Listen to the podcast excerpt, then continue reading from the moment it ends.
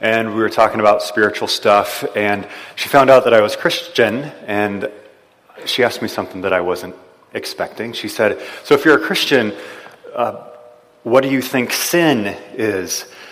And I said, I, Why do you ask? Because I was curious where that came from. And she said, Well, you don't follow Torah, what we would call the Old Testament, which is full of a lot of codes and laws and things to do. And so she wasn't sure, you know, at least in her mind, I wasn't following that, so how could I break it?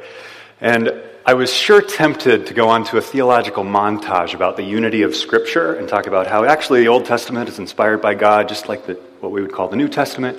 But I resisted that urge, and instead I replied simply, It's any time that I break shalom. And she immediately understood. We'll get back into that here in a second, but I'd like to read for you from Ephesians chapter 1. We'll start in verse 3.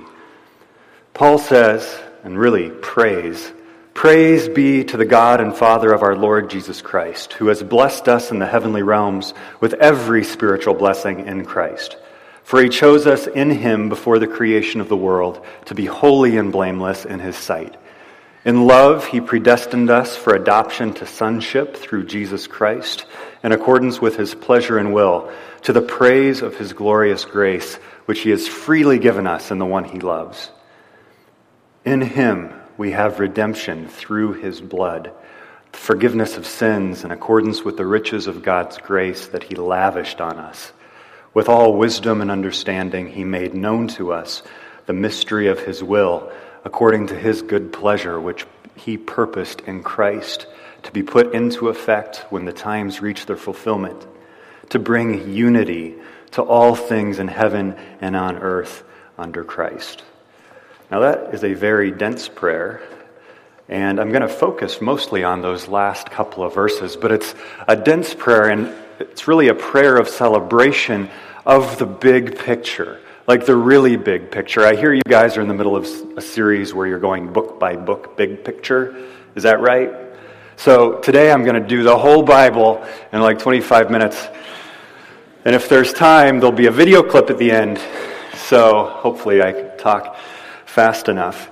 But Paul is celebrating that big picture that every single smaller story fits inside of. Every story of spiritual journey, every story of Christian conversion, faith, obedience, life, and faith. In fact, even the much smaller stories fit inside this bigger story, which is a little different than saying we're trying to fit God's story into our story, right?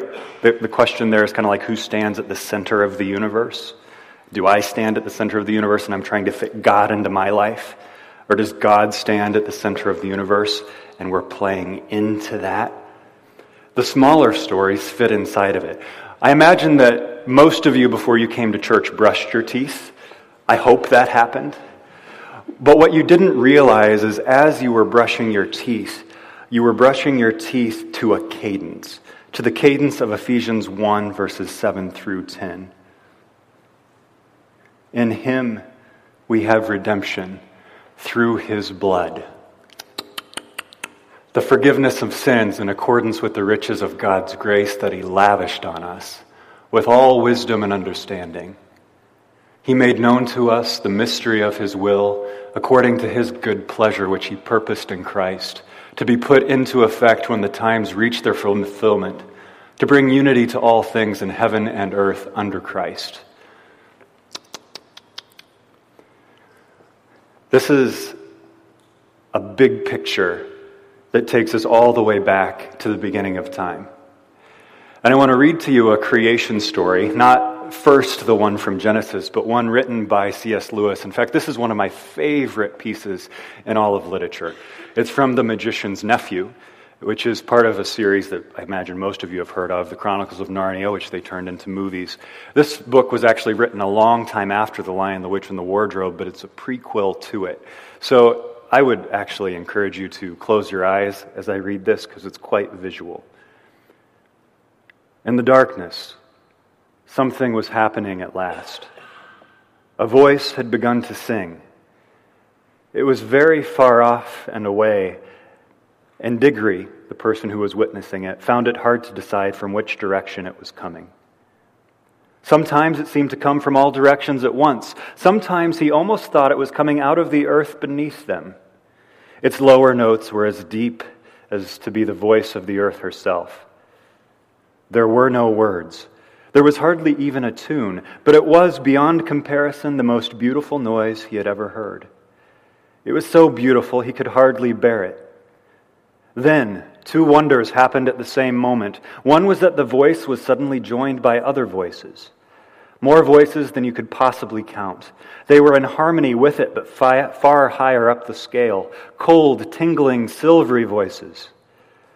The second wonder was that the blackness overhead, all at once, was blazing with stars.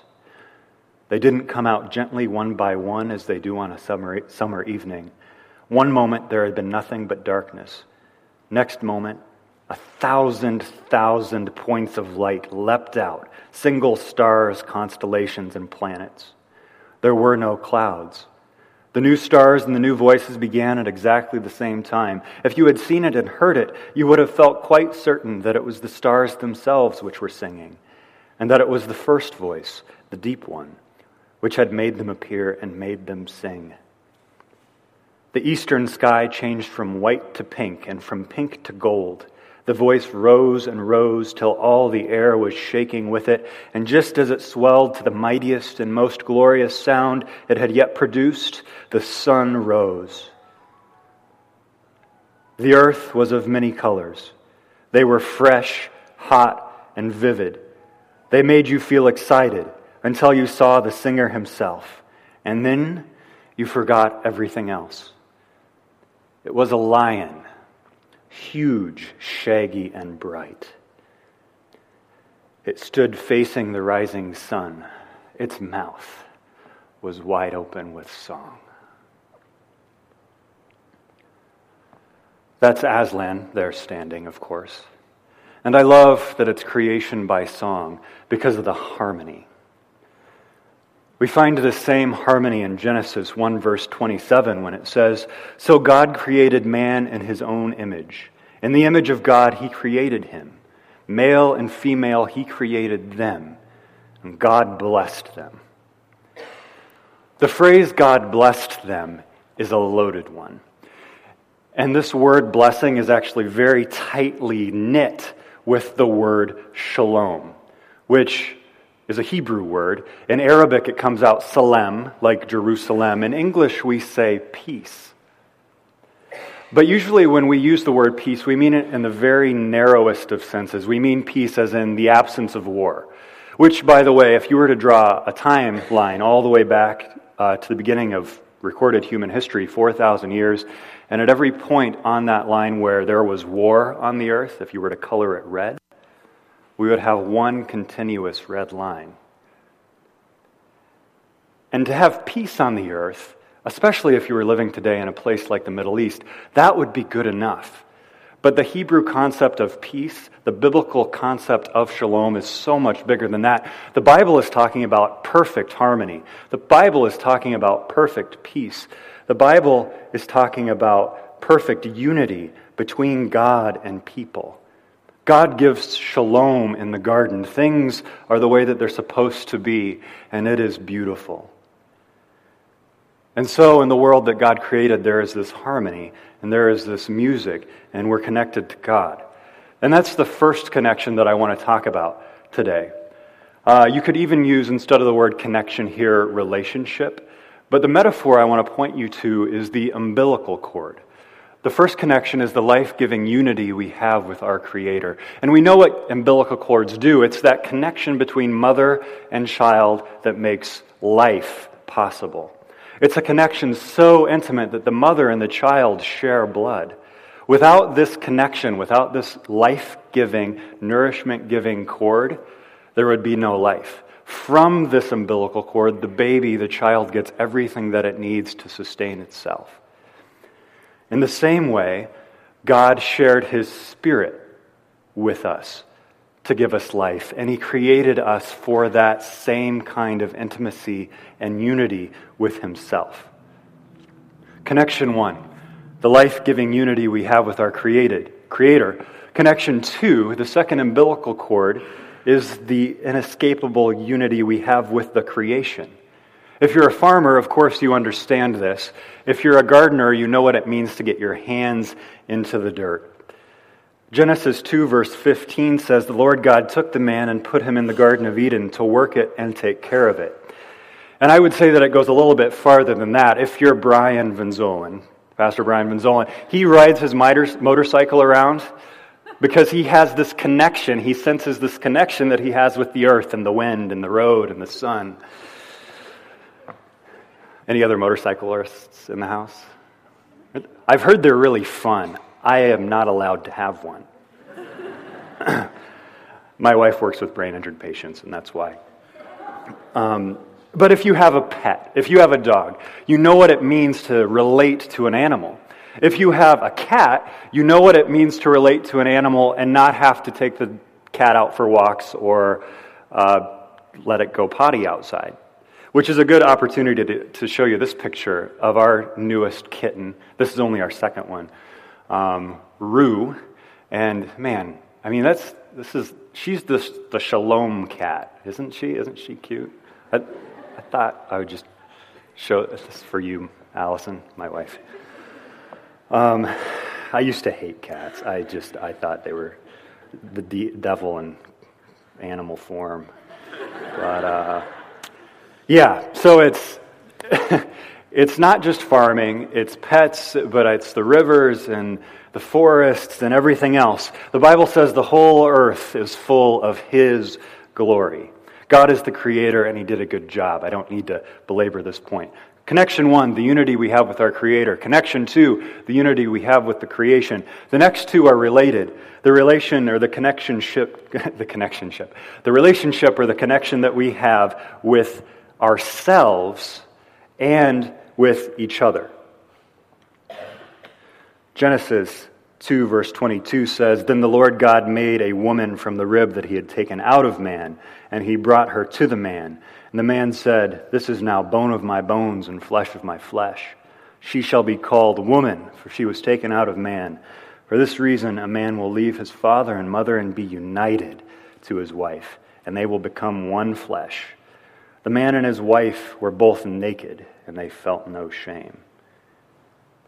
Naked this kind of nakedness is more than just what happens when you strip down a Barbie doll or her boy toy, Ken. This naked, this buck naked, is emotional. It's about intimacy. It's about openness. It's about being transparent, authentic, and harmoniously connected. There's no walls. There's no secrets. There's no fronts there's no shame. There's nothing to hide from. There's nothing to cover up. And there's no games. Pretending to be someone to her when you're face to face, but hiding this other part of yourself over here. You get to see this part, you can't see that part. To have that kind of freedom, to be free from that, you can't have true freedom without it.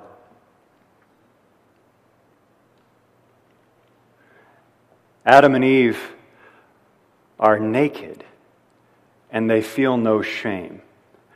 They're fully exposed and they're fully known and they're okay with it. Adam does not need to feel defensive, even though God created Eve to be smarter. Eve does not need to feel insecure even though God created Adam to have lower body fat. This is, I mean, this is real stuff, though. This is what really gets us at ourself. Adam and Eve were each in good relationship and perfect connection with their self, with their being, and that's what enabled them to be fully connected to each other. Adam and Eve were connected to God. The umbilical cord was there to give them life. They were connected with creation, they were connected with each other, and they were connected with themselves. Things were right, and there was harmony. You could use the word unity here. And then things went wrong. We screwed it up. First Adam and Eve, and then us, and our sin is the breaking. We vandalize shalom. We have become disconnected. The umbilical cords have been severed. They have been yanked apart. The things that gave us life have been taken away. We've lost what it means to be human. To go back to the metaphor of music, it's as if there was a performer who came up on stage and was singing in perfect harmony. And then there's a four year old who comes up behind the master piano and starts pounding on the keys. Where there was harmony, now there's discord. And so we're disconnected from God. Some people deny that He even exists. For the rest of us, at times He feels distance and we don't know what to do with the silence. We're disconnected from creation. We were meant to cultivate it, we were meant to care for it. Instead, we destroy and exploit it out of greed. And life is full of expectations bigger house, better grades, more athletic. Are your kids well behaved? West Michigan can be a tough place to live. And then there's the feeling of being judged, even if maybe someone isn't judging you. And then others of us are doing the judging. And both are examples of a broken identity. And that's where the anxiety comes from. And the feelings of meaninglessness and loneliness and shame.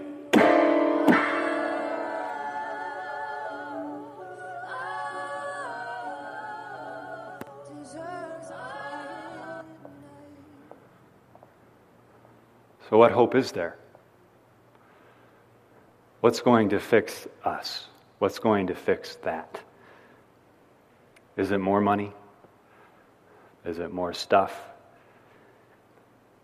Is it more books that we need to read? Is it more church? Is it more, more, more, more, more effort?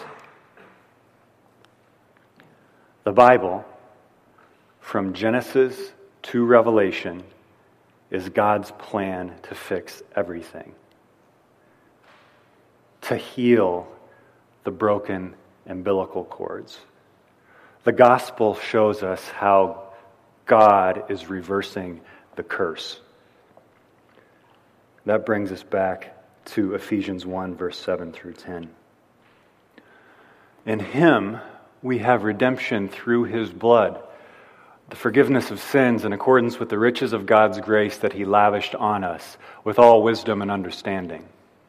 He made known to us the mystery of his will according to his good pleasure, which he purposed in Christ, to be put into effect when times reach their fulfillment, to bring unity to all things in heaven and on earth under Christ.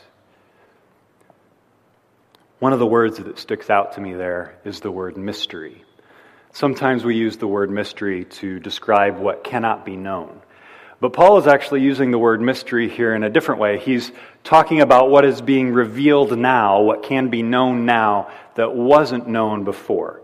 You see, the Jewish people, uh, the Israelites, always knew that God was going to heal the world, that God was going to fix what was broken, that God was going to make straight what was crooked. They just didn't know how. And what Paul is saying here, what nobody knew, is that Jesus was at the center of God's divine plan. That it would be Jesus who stood at the center through which all things would be united. Jesus brings, Ephesians 1 says, unity to all things on heaven and on earth. Heaven. Sometimes we think of it like an eternal vacation, but biblically speaking, heaven is where God's will is done perfectly. Heaven is that place where there is perfect harmony, where there is perfect peace, where there is perfect shalom, where we are able to be fully human. When we pray the Lord's Prayer, if you know it, it says, Your will be done on earth, right? As, as it is in heaven. Earth is pretty self explanatory. Unity on heaven and earth means that now there is shalom again here. Heaven sounds a lot like the Garden of Eden. It's a place where God dwells, it's the place where God's will is done perfectly. And it's Jesus that brings it. In Colossians 1 language, it's uh, that Jesus made peace with his blood shed on the cross. Jesus made shalom through his blood shed on the cross. That's the gospel, according to Paul. That's the thing that we put our faith in and our hope in. And to illustrate this just a bit further, I think most of us have probably seen Beauty and the Beast. Has anyone not seen Beauty and the Beast? I hope. Who's seen Beauty and the Beast? Oh, good. I'm worried that they're not showing the kids the good stuff anymore. But uh, you know that at the beginning of Beauty and the Beast, there's a, there's a curse that's put on a person who was a prince, the one who becomes the beast, and on the castle because of his rebellion, uh, essentially, because of his lack of hospitality to a fairy or something that comes. And uh, the only way that the curse is going to be reversed is if the beast learns to love, right? And to be loved in return. And that's expressed in a kiss. Let's show the clip.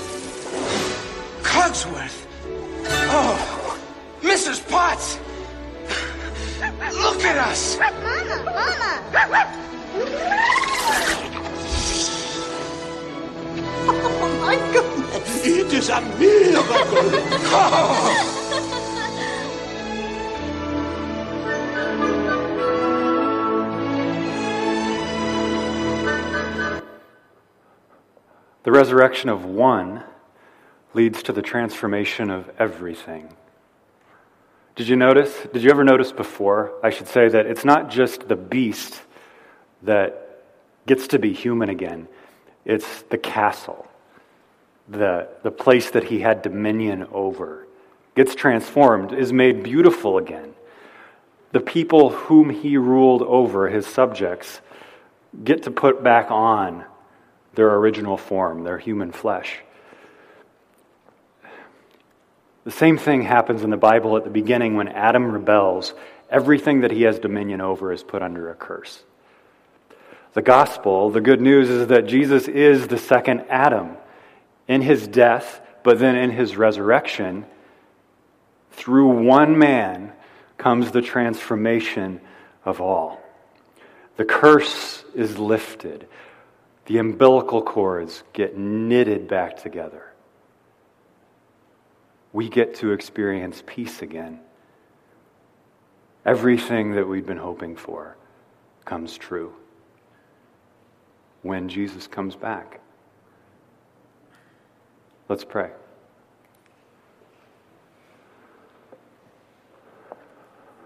God, there is uh, real hope and real power in your death and in your resurrection.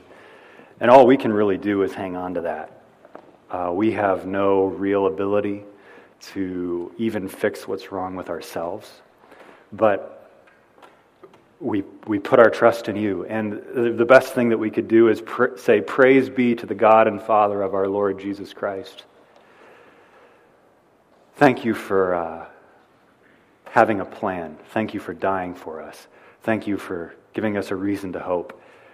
Uh, thank you for making us for relationship, not just with each other, but with creation, ourselves, and with you. So, God, do in our hearts whatever needs to be done. Stir in us uh, so that hope rises. Build faith in us. I pray this in Jesus' name. Amen.